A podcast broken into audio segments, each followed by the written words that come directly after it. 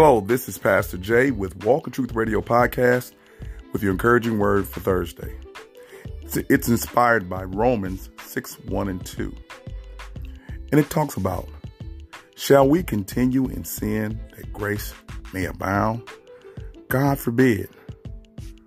For those of us who are born again and died to sin, shall we not live in it anymore?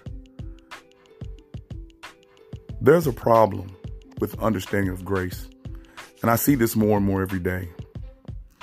And we want to apply grace to sin, but not apply grace to move from sin.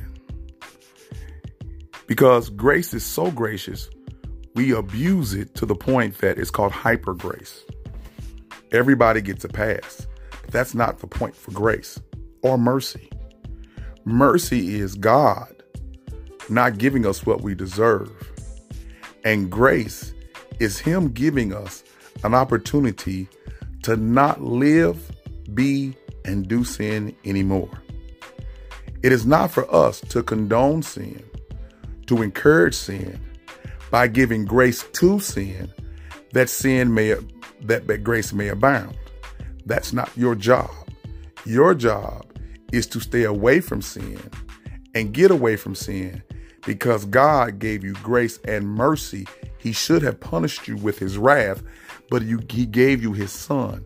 So you understanding the forgiveness that was given to you by grace, you will in turn leave sin and do sin less and less. It is not meant to be something that you apply across the board for every sin that man does or the fruit of sin that, that man does is something to be measured out incrementally by God and lavished on his children and those who will come to give them complete opportunity with no hesitation, no holding back, nothing that impedes them from coming to know the living God in Jesus Christ. This is what grace is supposed to do. It it allows us to have the greatest opportunity to come to know the truth in Jesus and to experience salvation, sanctification, and justification to eventually be glorified. So it's not meant to keep us in sin, it's meant to be the escape from sin.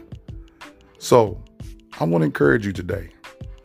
Are you misapplying grace to the point it's allowing people to stay in sin, lavish in sin, swim in sin?